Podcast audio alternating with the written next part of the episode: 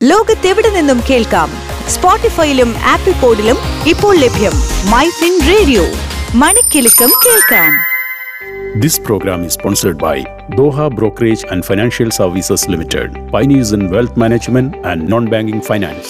Business ലോകത്ത് എന്ത് സംഭവിക്കുന്നു ടോപ്പ് ട്വന്റി ബിസിനസ് വാർത്തകളുമായി Thomas Cherian Top 20 Business News in 3 minutes.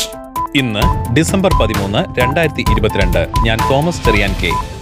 പൊതുമേഖലാ ബാങ്കുകളുടെ പിൻബലത്തിൽ ഇന്നത്തെ വ്യാപാരത്തിൽ സെൻസെക്സ് നാനൂറ്റി രണ്ട് പോയിന്റ് ഉയർന്ന് അറുപത്തിരായിരത്തി അഞ്ഞൂറ്റി മുപ്പത്തിമൂന്നിലും നിഫ്റ്റി നൂറ്റിപ്പത്ത് പോയിന്റ് ഉയർന്ന് പതിനെണ്ണായിരത്തി അറുന്നൂറ്റി എട്ടിലും വ്യാപാരം അവസാനിപ്പിച്ചു. അതേസമയം ബാങ്ക് നിഫ്റ്റി ഉയർന്ന് സർവകാല റെക്കോർഡായ നാൽപ്പത്തി മൂവായിരത്തി തൊള്ളായിരത്തി എൺപത്തി മൂന്നിൽ എത്തിയ ശേഷം ഇരുന്നൂറ്റി മുപ്പത്തേഴ് പോയിന്റ് വർദ്ധിച്ച് നാൽപ്പത്തി മൂവായിരത്തി തൊള്ളായിരത്തി നാൽപ്പത്തിയാറിൽ അവസാനിച്ചു.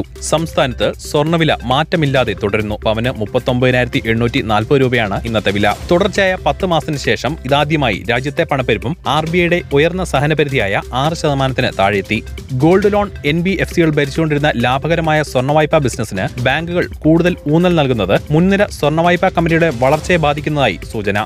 ഈ വർഷത്തിന്റെ മൂന്നാം പാദത്തിൽ സൗദി അറേബ്യയുടെ സമ്പദ് വ്യവസ്ഥ കഴിഞ്ഞ വർഷത്തെ മൂന്നാം പാദത്തെ അപേക്ഷിച്ച് എട്ട് ദശാംശം എട്ട് ശതമാനം വളർച്ച കൈവരിച്ചുവെന്ന് റിപ്പോർട്ട്. ഗെയിമിംഗ് കമ്പനികളുടെ ഇരുപത്തിമൂവായിരം കോടി രൂപയുടെ ജി എസ് ടി വെട്ടിപ്പ് നികുതി വകുപ്പ് അന്വേഷിക്കുമെന്ന് കേന്ദ്ര ധനകാര്യ സഹമന്ത്രി പങ്കജ് ചൌധരി. രണ്ടായിരത്തി ഇരുപത്തൊന്ന് ഇരുപത്തിരണ്ട് സാമ്പത്തിക വർഷത്തിൽ രാജ്യത്തെ വാണിജ്യ ബാങ്കുകൾ എഴുതിത്തള്ളിയത് ഒരു ലക്ഷത്തി എഴുപത്തിനാലായിരത്തി തൊള്ളായിരത്തി അറുപത്തി ആറ് കോടി രൂപയുടെ വായ്പയെന്ന് കേന്ദ്ര സർക്കാർ. ബാങ്കുകൾ കിട്ടാക്കടത്തിൽ നിന്ന് മുപ്പത്തിമൂവായിരത്തി അഞ്ഞൂറ്റി മുപ്പത്തിനാല് കോടി അവസാന സാമ്പത്തിക വർഷം തിരിച്ചുപിടിച്ചതായും കേന്ദ്ര സർക്കാർ വ്യക്തമാക്കി. ആദായ നികുതി പരിധി അഞ്ച് ലക്ഷം രൂപയായി ഉയർത്താനുള്ള പ്രഖ്യാപനം വരുന്ന കേന്ദ്ര ബഡ്ജറ്റിൽ ഉൾപ്പെടുത്തിയേക്കുമെന്ന് സൂചന.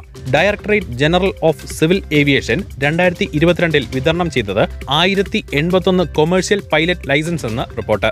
കേരളത്തിൽ ആദ്യമായി ഡി എ സീരീസ് രജിസ്ട്രേഷന് കൊച്ചി നഗരത്തിൽ ആരംഭം. രാജ്യത്തെ വ്യാവസായിക ഉൽപാദനത്തിൽ ഒക്ടോബറിൽ നാല് ശതമാനത്തിന്റെ ഇടിവ്. സ്ഥിര നിക്ഷേപങ്ങളുടെ പലിശ നിരക്ക് ഉയർത്തി. എസ് ബി ഐ രണ്ട് കോടി രൂപ വരെയുള്ള നിക്ഷേപങ്ങളുടെ പലിശ നിരക്ക് ഇരുപത്തഞ്ച് ബേസിസ് പോയിന്റ് മുതൽ അറുപത്തഞ്ച് ബേസിസ് പോയിന്റ് വരെയാണ് ഉയർത്തിയത്. ഇൻവെസ്റ്റ്മെന്റ് ബാങ്കിംഗ് കമ്പനിയായ ഗോൾഡ്മാൻ സാറ്റ്സ് നാനൂറ് പേരെ പിരിച്ചുവിടാൻ ഒരുങ്ങുന്നുവെന്ന് റിപ്പോർട്ട്. നവംബറിൽ പേ ടി എമ്മിന്റെ വായ്പാ വിതരണം മുപ്പത്തിയൊമ്പതിനായിരം കോടി രൂപയായി. റിക്രൂട്ട്മെന്റിൽ വിവേചനം കാണിക്കുന്നുവെന്ന് ആരോപിച്ച് ഐ ടി സർവീസസ് കമ്പനിയായ ടാറ്റ കൺസൾട്ടൻസി സർവീസസിനെതിരെ പരാതിയുമായി മുൻ ജീവനക്കാരൻ. പ്രമുഖ സിമന്റ് നിർമ്മാണ കമ്പനിയായ Dalmia Bharat limited J P ഗ്രൂപ്പിന്റെ മുൻനിര സ്ഥാപനമായ ജയ്പ്രകാശ് അസോസിയേറ്റ്സ് ലിമിറ്റഡിനെയും അനുബന്ധ സ്ഥാപനങ്ങളെയും അയ്യായിരത്തി അറുന്നൂറ്റി അറുപത്തി ആറ് കോടി രൂപയ്ക്ക് ഏറ്റെടുക്കും.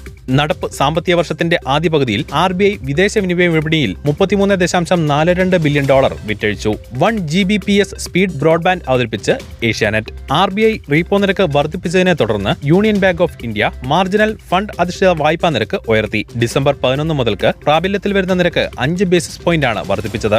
രാജ്യത്തെ ക്രൂഡ് സ്റ്റീൽ ഉൽപാദനം നവംബറിൽ അഞ്ച് ശതമാനം വർദ്ധിച്ച് പത്ത് ദശാംശം മൂന്ന് നാല് മില്യൺ ടണ്ണായതായി സ്റ്റീൽ മിന്റിന്റെ റിപ്പോർട്ട്. ഇതോടുകൂടി ടോപ്പ് ട്വന്റി ബിസിനസ് ന്യൂസ് അവസാനിക്കുന്നു.